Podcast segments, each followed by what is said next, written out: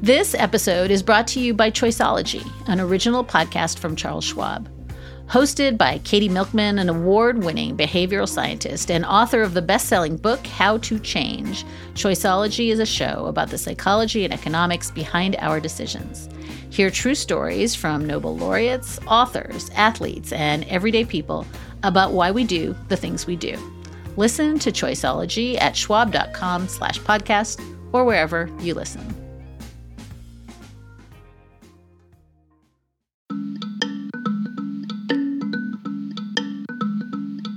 Something had to be done to deal with this.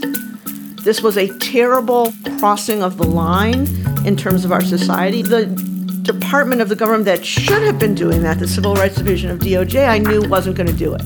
And it's this kind of crazy thing. Well, I guess if no one else will, I will.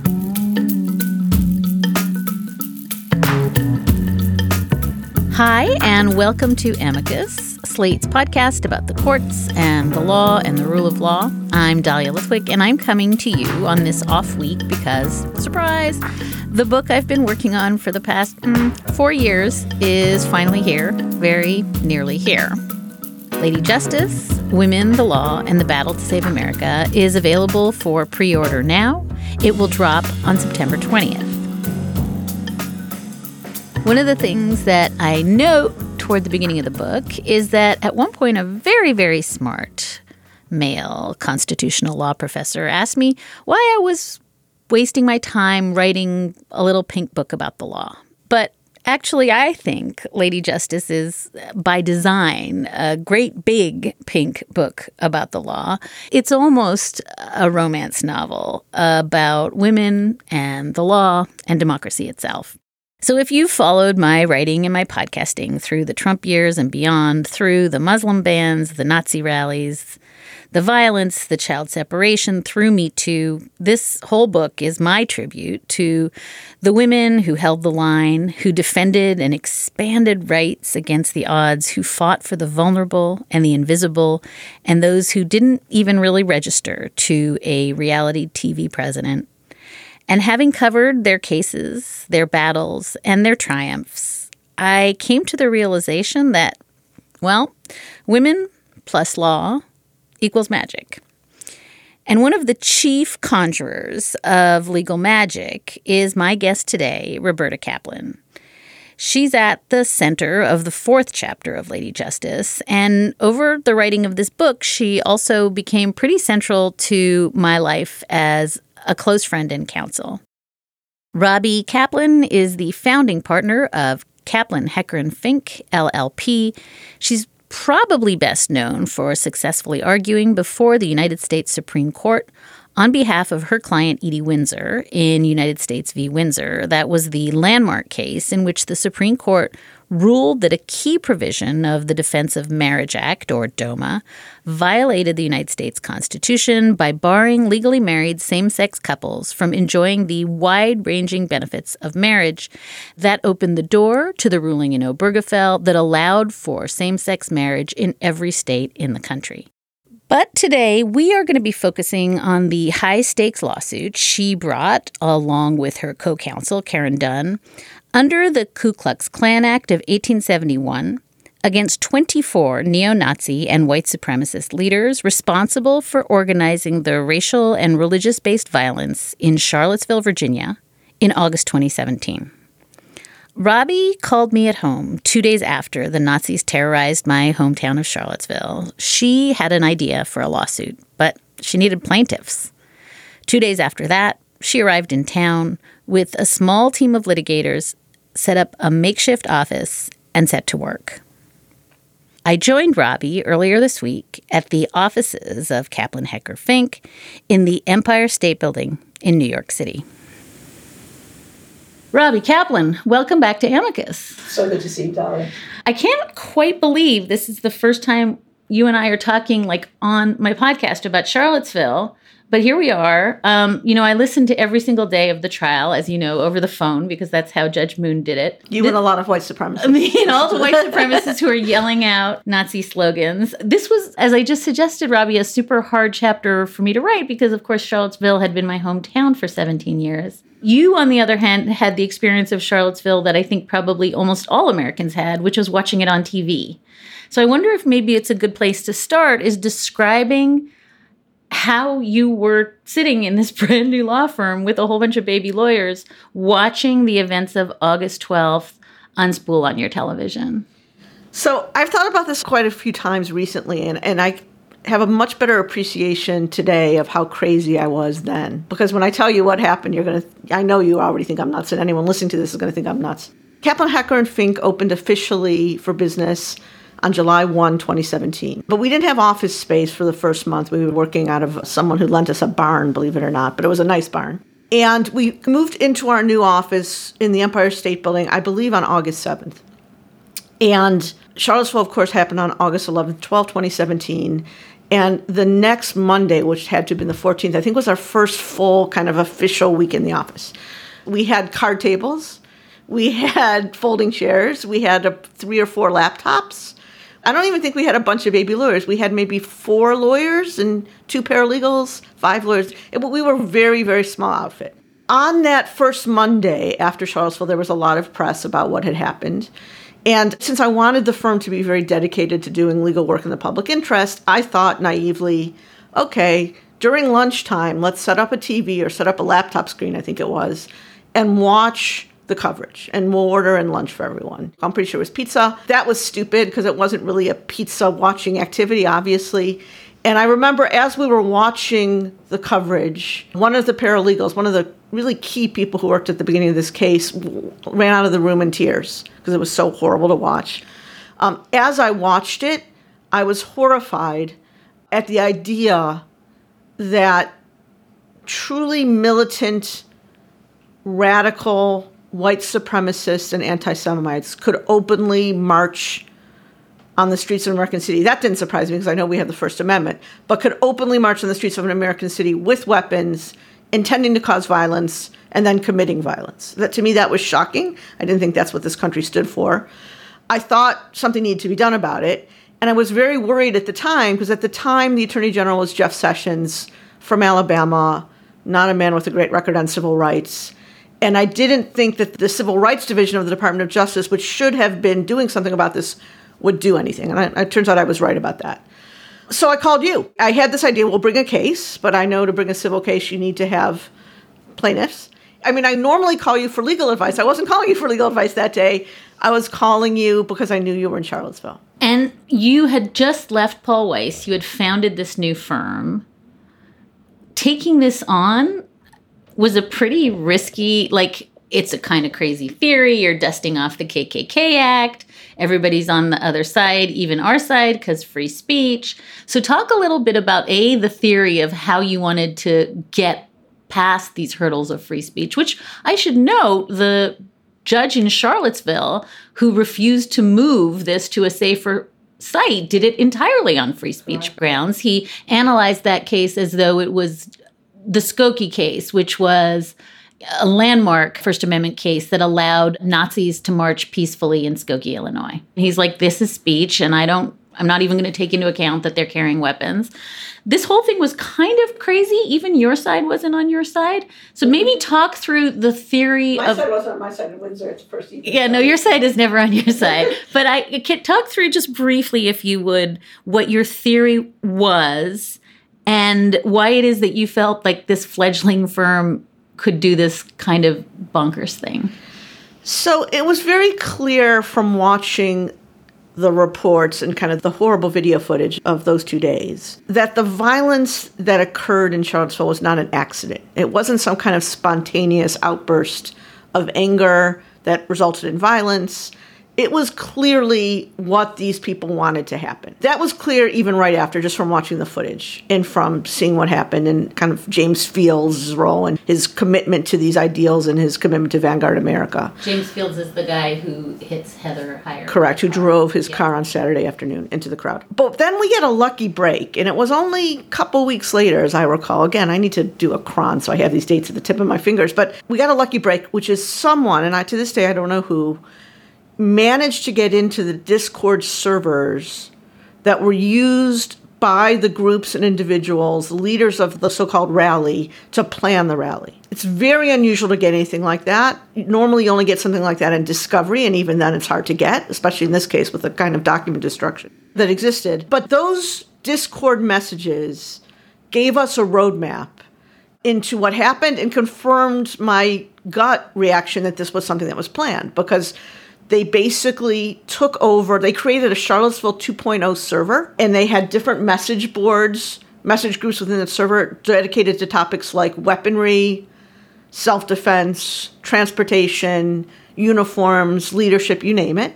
And in those Discord messages, they planned meticulously what was going to happen, and it was very clear that they wanted violence to happen. And so that gave us, I'm not sure to this day that we would have won we would have gotten past a motion to dismiss in this case had we not had those messages. But they put kind of the meat on the bones of our theory and convinced the judge on the motion to dismiss and ultimately the jury that we were right. This wasn't just peaceful protest, free speech, which is protected. This was intentional plans to commit violence, which is not protected. And talk for just a brief minute about what it means to take this century old statute, the Klan Act, which I guess was used in the civil rights era too a couple of times. So last of, time it was used successfully in yeah, the civil rights era. Talk about what it says and talk about maybe uh, what it means to take this really kind of archaic statute and repurpose it for Discord chats and guys who are talking to each other on the internet. So, thanks to you who introduced us to groups who got us to place. We had plaintiffs. We had the facts as a result of the Discord leak. But we needed a legal theory. And you're right, that's what was kind of hard here. because, first of all, we have strong First Amendment rights in this country. And second of all, these kinds of racially motivated conspiracies to commit violence don't, well, I don't want to say that today. I guess today they do happen that much. But at least in my lifetime, prior to the election of Donald Trump, they hadn't happened all that often. So there wasn't a lot of legal precedent to rely on. And what we ended up having to do is to go back to a statute called the KKK Act of 1871. The purpose of the statute is exactly what the title says it is. It was passed by the Reconstructionist Congress to prevent, unfortunately not successfully, the creation and rise of the KKK in the Deep South.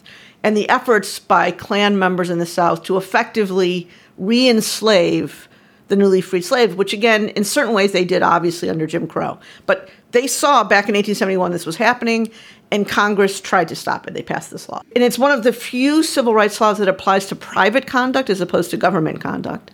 And it says that if private people get together and form a conspiracy in order to commit racially motivated violence, then that violates this statute. And it has criminal aspects and civil aspects.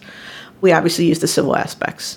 What we had to convert here, I guess, into our world today is that when the statute was passed, obviously what they had in mind were a bunch of men wearing white robes and hoods, meeting in the pine woods in Alabama or Mississippi or wherever, and pl- and, bur- and plotting to lynch people or burn shit down. Today, the modern equivalent of that was these guys having effectively Discord hashtags, which may or may not reveal their identity. Some of them did, many of them didn't.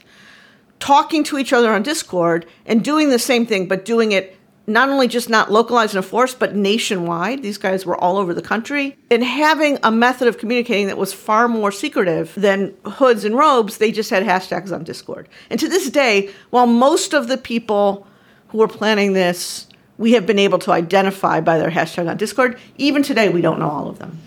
And maybe I'll just pause to say, because I'm going to forget to say it later, that this becomes actually a template for a lot of the January 6th prosecutions and investigations because it's the same MO, right? It's people plotting things on secret servers, saying the quiet parts out loud on the internet, and then trying to unravel that. I mean, this does become something that's useful afterwards. Correct. I mean, there's another section of the KKK Act similar to ours and, and really passed for the same purpose that says you can't have a secret conspiracy to basically stop the operation of government.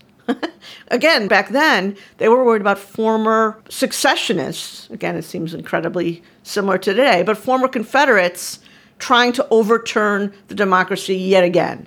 And sadly, the same principle is applicable today. We will be back with more from Robbie Kaplan about holding white supremacists accountable and the through lines of Lady Justice after these messages from our sponsors. Guys, it is Ryan. I'm not sure if you know this about me, but I'm a bit of a fun fanatic when I can. I like to work, but I like fun too. It's a thing. And now the truth is out there. I can tell you about my favorite place to have fun Chumba Casino. They have hundreds of social casino style games to choose from, with new games released each week. You can play for free anytime, anywhere and each day brings a new chance to collect daily bonuses. So join me in the fun. Sign up now at ChumbaCasino.com. No purchase necessary. VGW. Void were prohibited by law. See terms and conditions. 18 plus. So you bring in Karen Dunn. One of the things that I love about this story is it's just you and Karen against the world and all these white supremacists and Nazis. Talk a little bit about bringing in Karen, but I also am really focused because there's a line in the book that haunts me where she says to you, and Karen is another one of those super litigators and like comes out of Pizzagate, so certainly knows from crazy, but she says to you, I can only do this if my kids are safe. Yeah. So I knew, again, we had maybe six lawyers at the time, maybe. Even I was smart enough at that point to realize this was going to be a huge endeavor. I didn't realize then how big it was going to become, but I realized it was more than we could take on uh, on our own. So I knew Karen, we had mutual friends. One of my partners, Gabrielle Tenzer, worked with her for Senator Clinton when she was senator. So I certainly was well aware of her as a lawyer. And I knew both that she'd been a prosecutor in the Eastern District of Virginia and two, maybe more relevant here, as you said, that she had worked on the Pizzagate matter, where those kind of crazy QAnon type people came up with this conspiracy that a pizza parlor in Washington D.C. was somehow it was like it's like Sweeney Todd was somehow using the basement that didn't exist. Yeah, using a basement and using dead children as part of a conspiracy with Hillary Clinton. I mean, it's just utter craziness. But I know I know Karen had worked on that, and I knew that case, like our case had a lot of focus on the intersection between criminal and civil law and the First Amendment and when things could be illegal and when they were protected. So I called her up out of the blue and I said, Hi, nice to meet you. I'm Robbie Kaplan. I've done this a couple times in my career. Nice to meet you. I'm Robbie Kaplan. We'd like to bring this case. We'd like you to help. She then was at Boies Schiller. She hadn't left for Paul Weiss yet. And this is why I need you because I know you, you have expertise in these things. And she said to me immediately, happy to do it. She was excited. But I'm worried uh, Karen's got three kids. I'm worried about my kids. I'm worried about my family. I can't do it unless you can promise me that I and my team will have sufficient security. I kind of said, yeah, yeah, yeah, that will, no problem.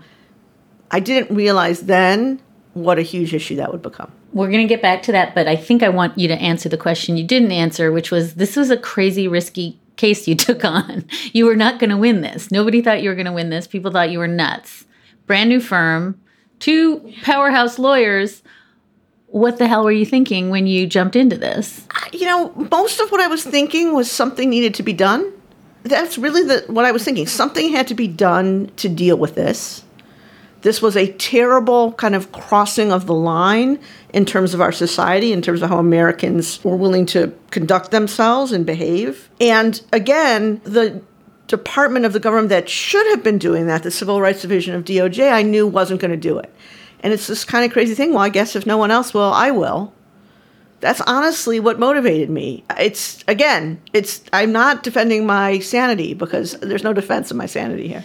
No, it will surprise you not at all to hear like this comes up almost in every chapter that some woman says it just needed to be done. And I didn't sit around workshopping it for three months. I just did it. I guess I want to just ask before we talk about the trial specifically what your goals were. And I know there's like a couple of different buckets. I know you wanted to sort of smoke out the funding sources. That was really important. I know you wanted. failed on that one. We failed to failed on the funding sources because They mostly use Bitcoin, and it's just impossible to trace it. And we may be able to trace some of it now that we have the judgments and judgment enforcement, but it's very difficult. You have to be the government with the kind of subpoena power the government has to do that. Okay, but the other buckets are more triumphant, right? You Yeah. wanted to first of all, I did think okay on the rest you wanted to bring some closure and some money damages to people whose lives were irrevocably harmed. Check. Check. And I think you wanted to sort of out some of these guys as kind of juvenile cosplay performance artists who are also really dangerous. Check.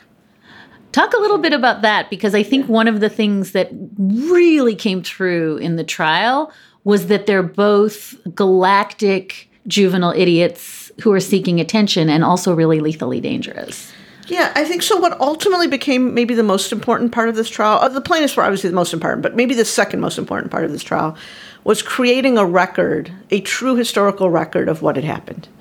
There's obviously been a lot of journalism written about Charlottesville, and that's all good. But I think what we marshaled in this case was a historical record, a chronological record of who did what, who said what, when, and how they did it, unlike anything that had existed before. And the one thing that became clear is that a lot of these guys kind of were looking for a sense of community. I mean, it, it sounds crazy to even say it, but they were kind of isolated guys who were living in various parts of the country, unsuccessful, jobless, or very menial type jobs, who wanted to feel a sense of brotherhood.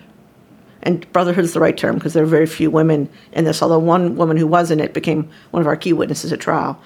And they, I think these movements, this replacement theory, this idea that white men are being replaced in this country by women, minorities, black people, President Obama, etc., was very appealing to them about because of how they felt about their own lives and their own life prospects. And what was shocking is how quickly that turned to the most shocking and odious forms of racism and anti-Semitism. I mean, the thing that shocked me the most, I think, in the case, is the openly horrifying things these guys say. A lot of it is about race, but another thing that was quite surprising is even more of it was about Jews. And the way that they openly talked and joked, and people can't see me, but I'm saying joked in quotes because they say they were joking, they weren't really joking. But the way they talked about they should burn in Auschwitz, and Mein Kampf is the greatest book that's ever written, and need to oven the Jews. And this would just literally come up in almost every communication they had was astounding to me. I don't want to fall into the trap, Robbie, of centering these guys. I want you to talk about the plaintiffs because we should note, and I didn't note up top, you filed in 2017. October 2017. And Only if that's, by the way, guys, just so people know, that is beyond a rocket docket and legal. Like the fact Yeah. that this happened in August and that we were able to file in October is insane. yeah, that's like Trump lawyers That's move super that fast. fast. Yeah. Except for we actually had the facts in the law. Right, and also are competent. But all that notwithstanding, it doesn't go to trial until 2021. Yeah. Partly because of COVID, partly because of like toilets full of cell phones and evidence. correct. Um, but talk about the plaintiffs because I think it a little bit gets lost in the narrative about the law and these defendants. So I think the most, the bravest people, I mean, Karen said the thing about security, and, and I realized how right she was, but to be honest, by far the bravest people in the case were the plaintiffs. We had a couple of trips, including the one that you set up to Charlottesville to meet with people who had been injured physically, all, all physically, all psychologically, some more physically than others. And when we met with these people, this was back in late August, early September, we said to each and every one of them, look, you know, you may have other cases here that you want to bring. There may be cases if you were involved on Friday against what happened at the University of Virginia and whether the police were doing their job. If you were just injured on Saturday, there also may be claims against the police department and whether they were really, this is the Charlottesville Police Department, whether they were really paying attention and acting in accordance with the standard of care that one would expect. We would understand why you'd want to bring those cases, but if you bring those cases, you can't be part of our case. And our case is going to take a very long time. we knew we didn't know 4 years, but we knew it was going to take a very long time. The damages, while we're confident that we will get damages, they're going to be very hard to collect. And that is probably almost certainly true.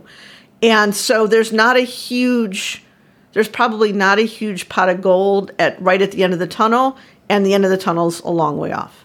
And every one of these plaintiffs in our case, who really, and I'm proud of this, really representing the breadth of the community in Charlottesville who was there those days, Friday and Saturday, each one of them stepped up to do it. And so they range from students. We had a couple students who were there both Friday and Saturday. Natalie Romero, who was our first witness to testify, probably the most prominent.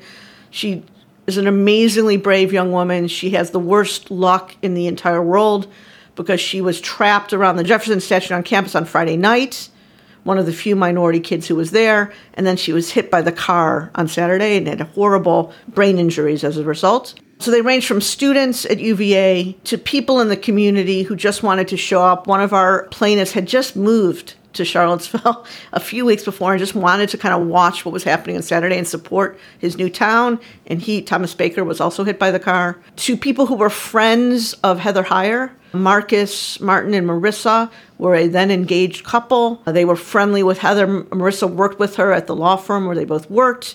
They met up that day. They were there, and while they weren't murdered the way Heather was, Marcus was able to push Marissa out of the way and his leg was basically shattered. And he will never be able to play sports or do the kinds of things he used to enjoy as, as before that. To Seth Wispelwey, I couldn't go through this group without mentioning Seth, who was a minister, a native of Charlottesville, lived his whole life there, who is deeply committed to pacifist ideas and ideals in a way that I have to say I find somewhat amazing, who was knew what was going to happen, had a better sense than the police, frankly, and the town government, was organizing for weeks to show up to protest it, and then was there on Saturday, and we played just really wrenching video of him standing with the other ministers and rabbis and being just rammed through by a crowd of white supremacists. One of the other themes of this book that this trial somehow embodies for me is that it could have been the trial of the century. Everybody could have been watching this. This was the Scopes monkey trial for Nazis and white supremacists. It wasn't that. I think it's fair to say. I, I oh, think I think partly because of the four year gap, and Ahmaud Arbery was happening at the same time. Kyle Rittenhouse was happening at the same time on TV. Yours was not televised, but it does feel like, and I just want to pull on this a little bit this through line in the book that sometimes there's a lot of women who do extraordinary work that takes years and years. This really was endless toil for you and endless sort of personal threats directed at you. It didn't maybe end up to be front page news for six months, and yet you won. Is there some i don't i don't know if i want to ask if there's a piece of this that is gender or if there's a piece of this that is the adhd that characterizes how media covers violence and racism but do you feel satisfied that people know that you were vindicated that there is a historical record that everybody now knows that if you show up to a small town with guns and knives and try to terrorize black people and jews you will pay the price oh good, very good question so Ironically, certain groups know that. So our plaintiffs know that for sure. I think the community, I think Charlottesville knows that. I'm not sure that they'll ever find complete peace from what happened, but I think this helps, albeit somewhat, and they know that. And then, ironically, I think a lot of the groups who were involved know it. Certainly, the groups who were defendants know it. And while it there's so many of these groups. Uh, it's like whack a mole, to use an expression you use all the time. But the groups that we targeted as defendants were not, to the, our best of our knowledge, were not involved in January 6th very much and are not involved so much in the craziness today, at least in an organized way because they realize there's these huge judgments. They realize we're coming after them, and there is a deterrent impact on them. But I have to be honest, there's a group, Vanguard America. They've since renamed and rebranded themselves as Patriot Front, but they're the same old group. Thomas Rousseau, who was one of the leaders of Vanguard and who James Fields, we have a photo of him standing next to on that Saturday afternoon wearing their uniform of a white polo and khakis. He was not a defendant, he was a third party, and he, to this day, is still active. He's been in, act, involved in Boston, he's been active in these white supremacist rallies. Thank God there hasn't been a lot of violence, but there was a, an arrest in Idaho that stopped it. So the answer is mixed. Like, I think some people get it. Do the people who should get it the most get it, i.e., the growing white supremacist community? Probably not. Once we have judgments, will our judgment enforcement efforts help? We hope. Long term, as I said before, I think the historical record has been made, but history often gets written years and years after the events happen. So, well, I guess we just have to live with that. More from Robbie Kaplan, rockstar litigator, and the subject of the fourth chapter of my book, Lady Justice, after this short break. You have an amazing line in here where you're describing being at some pre trial proceeding, probably someone's deposition, and you're with James Kolenich, who is representing a bunch of the Nazis and has said in his own time some kind of shocking things about Jews. And you're sitting there, like doing what lawyers do, yucking it up about a Cavs game because you're from Cleveland and what are you going to do? And you're musing in your head. You're like, Karen sitting here next to me just wants nothing to do with this. And I feel like I have to just be a lawyer with this guy and chat about sports. And it raises so many questions that I raise elsewhere in the book about how women lawyers feel like they have to comport themselves. And ultimately, this is a boys' club and there are games you play. Nina Perales describes being on Zooms in redistricting cases where everybody's a man, all the lawyers, all the judges, and they're all talking about sports. And I guess I wonder how much that comes into the way you think about your lawyering day to day is how much you think I'm lucky to be in this club, I'm at the highest echelons, but I'm still having to do a whole bunch of stuff that I maybe wouldn't have to do if I was a guy. So uh, it's something that was on our minds all the time because we were in this courtroom, which was they shut down the courthouse. This is the only thing going on in the courtroom. It was a windowless room. We were with these lawyers day in and day out for four weeks in a very kind of intense atmosphere. And there were two pro se plaintiffs, Spencer and Cantwell. So that's Richard Spencer and Chris Cantwell, Right. both of whom were who were uh, acting as their own lawyers, and so made it even more complicated and difficult. And I have to admit, like as the trial went on, certain of the lawyers, including Jim Kolenich, who really at the end of the trial kind of admitted to us, I think he made it a, a date. I don't know if it's happened to go to the Holocaust Museum with Alan Levine, one of the lawyers on the case. Really, were like the reasonable people we dealt with every day. so when the judge would say to us, as always happens in any case, like you have to go work this out they were very helpful. Kolenich and this another lawyer in the case, very helpful in trying to wrestle the herd of just wildcats they had to wrestle on their side.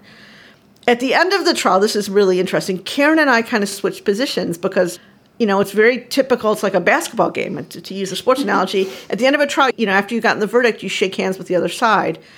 And I remember thinking to myself, okay, I'm going to shake hands with the lawyers but I'm not shaking Chris Cantwell or Richard Spencer's hand. And Karen did. And I remember, and that's her choice, and it totally makes sense to me. But I remember I was like, I'm drawing the line here. I mean, Chris Cantwell, of course, has directed a lot of threats against me, so that would have been nuts. But Richard Spencer, as the trial went on, like he was, people were yucking it up with him. And I think he was like, kept saying to us how much he respected us and yada, yada, yada. And I was like, I'm sorry, there's a line I won't cross here. And Richard Spencer, at least, is that line. And to, to what extent was it gendered? I mean, that's really an interesting question. So this case was different in that the two lead lawyers were two women. Neither of us was probably taller than five five, if that. And one of them is gay, which sent some of the defendants into orbit. Like, Yeah. I think that was just Well, it's the Jewish, the Jewish here more than the gay. Both Jewish. The judge is a really did the best job he possibly could, but he's an older. He's in his eighties. Southern, Southern guy, gentleman, Southern yeah. guy, and I felt what you described earlier in a lot of courts and a lot of cases about the guys can yuck it up. in ways that are very exclusive and how do you kind of get into that club and i've spent a lot of time in my career thinking about that here you didn't really have to because the judge wasn't really yucking it up with the nazis You know, Yay, judge. and i think honestly at the beginning one of the lawyers in his opening made a just thoroughly obnoxious statement about you know these new york lawyers came down to try this case and afterwards the same lawyer came up to me and, and thanked me believe it or not for windsor and i said to him like you know what you just said you know what new york lawyers means you understand your that's a reference to jews he claimed he didn't know but i do think that at the beginning of the case there was a sense who are these quote unquote new york lawyers coming down into virginia to do this case even on the part of the judge and the court staff certainly on the part of the marshals for sure I think by the end of the trial, they were all our fans. The marshals really changed during the day. They were very resentful at the beginning that they had to do this trial. I understand that. They closed down the courthouse. It was a huge amount of work for them, overtime, everything else. Massive security question. Correct. By the end, though, I had Marshall saying to me, like, I'm going to stand right next to you when Chris Cantwell's testifying because I don't even want him to look at you. So there really was this sense by the end that that they got what we were doing and they appreciated it. So this is my last question, and it's my meta question. I have truly got 30 more questions for you, but I do understand that this is not a mini series. But my last question is that you are at pains in the book, in interviews, to say, Dahlia, I am not a radical. I am the most like small c conservative uh, attorney you will ever meet who's trying to do justice work. But one huge through line in the book is all of these women lawyers who are in love with an institution that does not always love them back. That, in fact, as you and I are taping this, thanks to the law, thanks Sam Alito, Lindsey Graham is talking about passing a, a federal abortion ban around the country. So I guess all of the women in this book live on this theme of knowing that the law is what makes us freer. It gives us dignity. It gives us liberty. The reason you and I are sitting at this table is all of the women who came before who clawed their way through the legal system to make a place for women.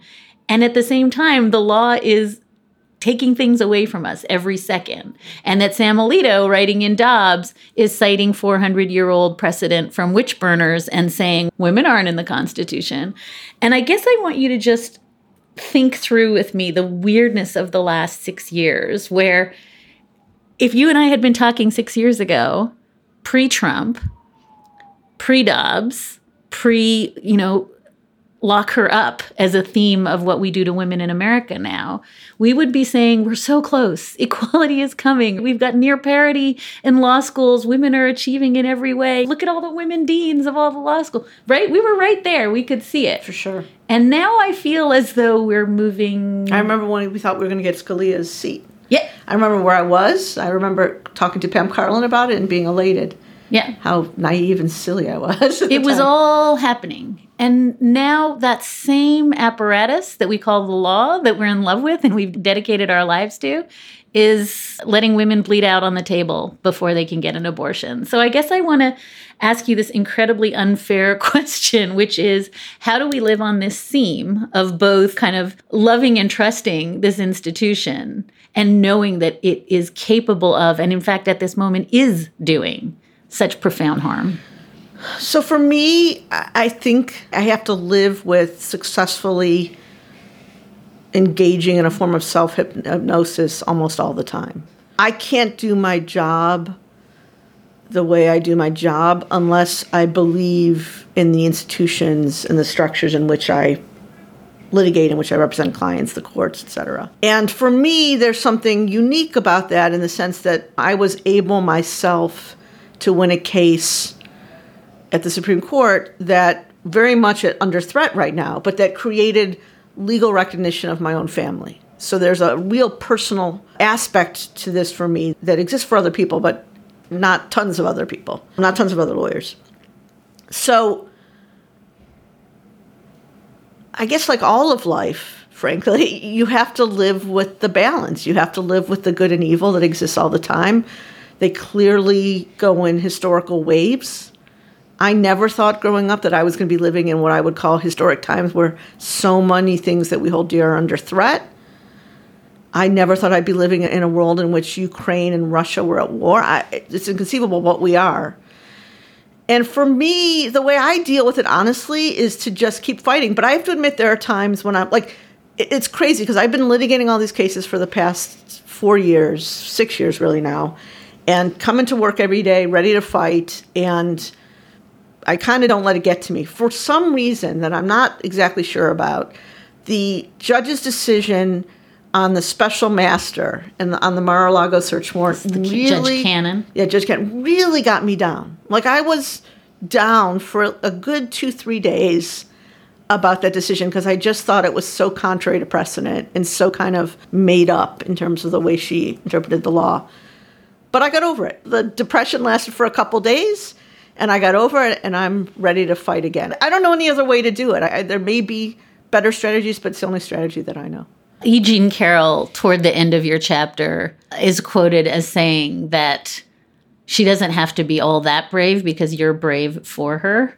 And I certainly feel like you're very brave for a lot of us. And I think that one of the things I've been trying to work out in this book is why there is such a kind of special relationship between women and the law at this moment. And I think that maybe a version of what you're saying is that on the other side of the curtain is just chaos and violence. I mean, it's not perfect and it's not even necessarily trending the right way for us, but it's not like there's some better machinery out there. And like, I don't know that we do all that well out on the streets with our fists. Absolutely correct. I mean, so I was, believe it or not, a Russian history major in college, history and literature to be precise. And I spent my junior year in college in what was still then the Soviet Union, but Glasnost had just been announced.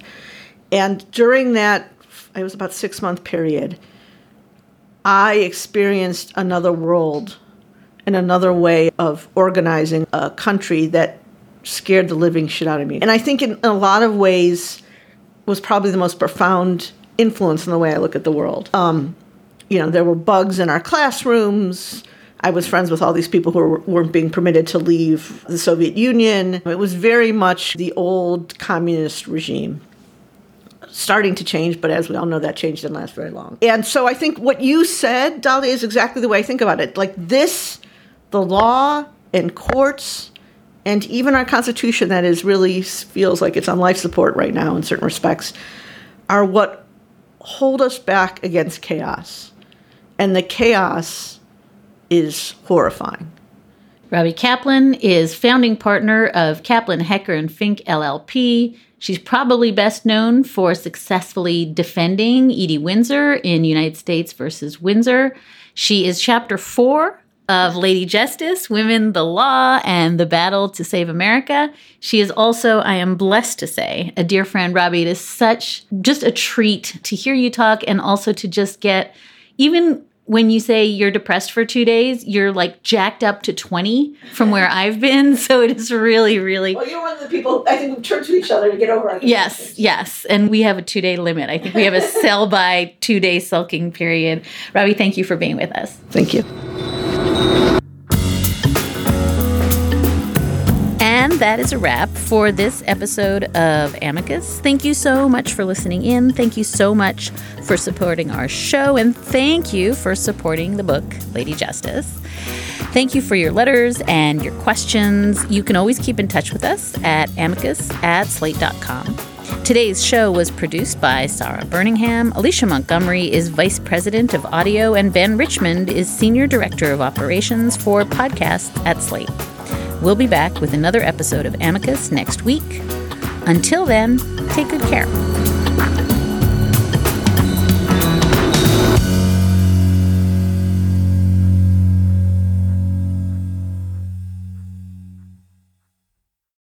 This is the story of the one.